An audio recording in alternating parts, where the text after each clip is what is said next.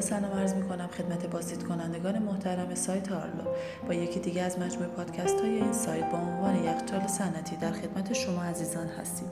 یخچال صنعتی در واقع به دستگاهی گفته می شود که با استفاده از مکانیسم تجهیزات برودتی فضا را از نظر دمایی تا جایی سرد نگه می دارد که مواد فاسد شدنی ماندگاری هرچه بیشتر در عین حفظ تازگی داشته باشند با توجه به این سبک یخچال ها بیشتر در رستوران ها کاربرد دارد. به یخچال رستورانی نیز معروف هستند. یخچال های صنعتی بر اساس نیاز بازار در انواع و ابعاد گوناگونی تولید می شوند که شامل یخچال کبابی یخچال کبابی دو در یخچال ایستاده صنعتی تک در یخچال ایستاده صنعتی دو در یخچال ویترینی تک در یخچال ویترینی دو در یخچال قصابی تک در یخچال قصابی دو در و یخچال زیرگیریر هستند.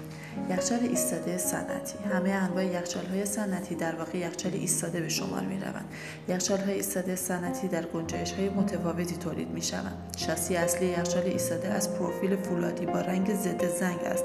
البته امکان طراحی و ساخت آن با پروفیل استیل هم وجود دارد. پوشش بدن این نوع یخچال از جنس ورقه استنلس استیل 304 خشدار با ضخامت یک میلیمتر است که در ظاهر بدن آن کاملا مشخص می شود.